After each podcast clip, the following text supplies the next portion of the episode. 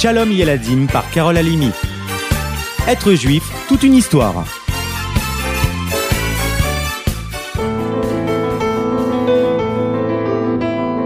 Nous sommes en 1525, à Worms. Rabbi Betzalel, descendant du roi David, dirige la communauté juive. Comme à son habitude, mais plus encore en ce soir de Pessah, la maison de Rabbi Betzalel est pleine de pauvres, de personnes seules, venues participer au Seder. Étape après étape, la soirée avance remplie de joie et de commentaires. Arrive l'heure d'ouvrir la porte et d'accueillir le prophète Élie. C'est à ce moment que la femme de Rabbi Betzalel, qui était enceinte, ressentit les premières douleurs, annonçant l'arrivée imminente du bébé. Pris de panique, les invités sortent tous en même temps pour trouver un médecin au plus vite. Pendant ce temps, à l'extérieur de la maison, un homme cherche le moyen de déposer le corps d'un enfant sans vie dans le but de faire accuser Rabbi Betzalel de l'avoir tué. Voyant tout ce remue-ménage, l'homme croit qu'on l'a repéré et part à toute allure. La police le voit, l'arrête. Où allez-vous? Pourquoi courez-vous?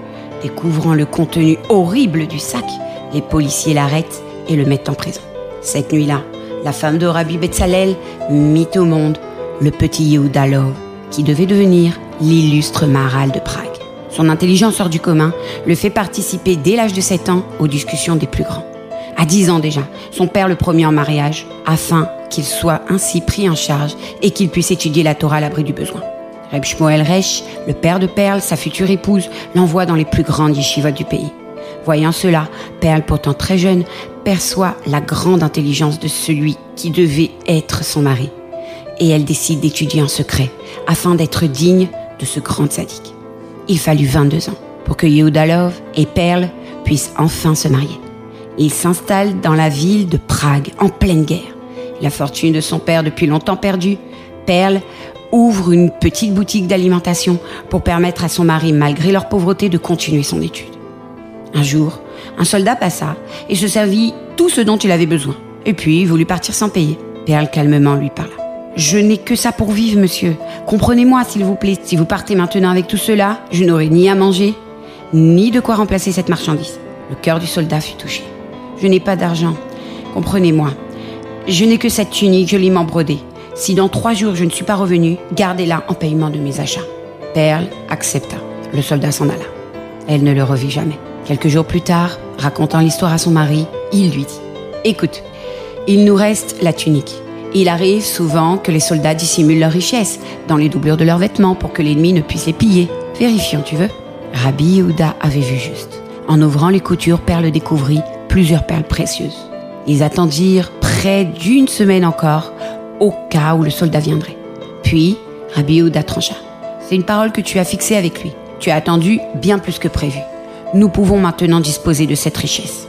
Grâce à cet argent, Perle de Perle reprit ses affaires et mit sa famille à l'abri du besoin. Après la guerre, Reb Shmuel Resh travailla même pour le gouvernement et fut plus riche encore. Ainsi, Perle et Rabbi Yehuda, le Maharal, purent ensemble étudier les lois, le Talmud, les secrets les plus profonds de la Torah.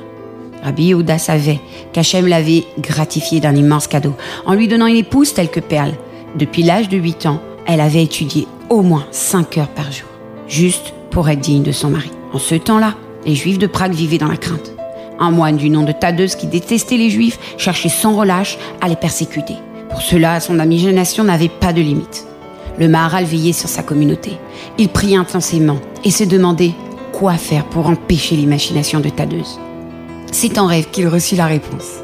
Dès le lendemain, accompagné d'un Cohen et d'un Lévi, il se purifia, jeûna, pria et investit tout son être dans la mission qu'Hachem venait de lui confier.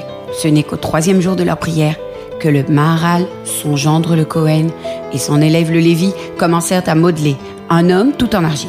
Chacun son tour ils tournèrent autour de lui en louant Dieu. Puis le Maharal glissa un parchemin dans la bouche de l'homme, sur lequel était inscrit le nom caché d'Hachem.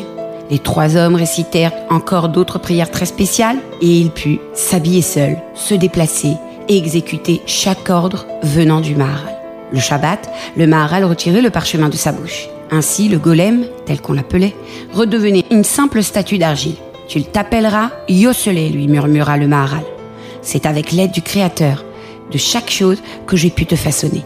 Tu n'écouteras que ce que je te dirai. Sinon, tu resteras à la choule et tu seras le chamash. Yoselé, le golem, fut bientôt connu de tous. Réagissant en entendant la voix du Maharal, il allait et venait à travers la ville, stoppant les mauvais coups et arrêtant les nombreux ennemis du peuple. À la veille de Pessar, Perle, complètement prise par les préparatifs de la fête, demanda à son mari si Yoselé pouvait l'aider un peu. Rabbi Yehuda donna donc l'ordre au golem d'aider sa femme. Contente de trouver de l'aide, Perle lui donna deux seaux vides en le priant de les remplir au puits, puis de les vider dans le tonneau, afin d'avoir assez de réserve pour la fête. Yosley obéit, remplit le tonneau, mais n'ayant reçu aucun ordre d'arrêter, il continua encore, encore, encore. Le tonneau débordait, l'eau inonda la cuisine, le salon et bientôt toute la maison.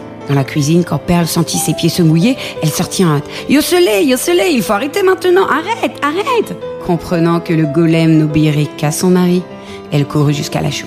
Yehuda, Yehuda, vite, ton golem va inonder la ville entière. Si tu ne l'arrêtes pas vite, vite. Tous deux s'empressèrent d'arriver. Aussitôt, le Maharal ordonna à Yoselé d'arrêter. Ouf, il fallait maintenant nettoyer la maison. Toute la ville put rire de bon cœur de cette petite mésaventure. Quant à la scène, elle se garda bien de demander quoi que ce soit à Yoselé. Lorsque le golem eut fini sa mission, que Tadeuse et ses hommes furent tous anéantis, le Maharal l'emmena au grenier de la choule, lui dit de s'allonger, d'ouvrir la bouche. Là, il retira le parchemin en disant Tu es poussière, tu retourneras poussière. Et le golem fondit en un tas d'argile, comme s'il n'avait jamais existé. Le Maharal de Prague aida le peuple juif autant qu'il le put, traversant les pires épreuves de l'époque. Il nous éclaira de ses nombreux enseignements afin de toujours nous comporter selon le droit chemin de la Torah, envers Dieu et envers son prochain. Être juif, c'est vraiment toute une histoire, n'est-ce pas? À bientôt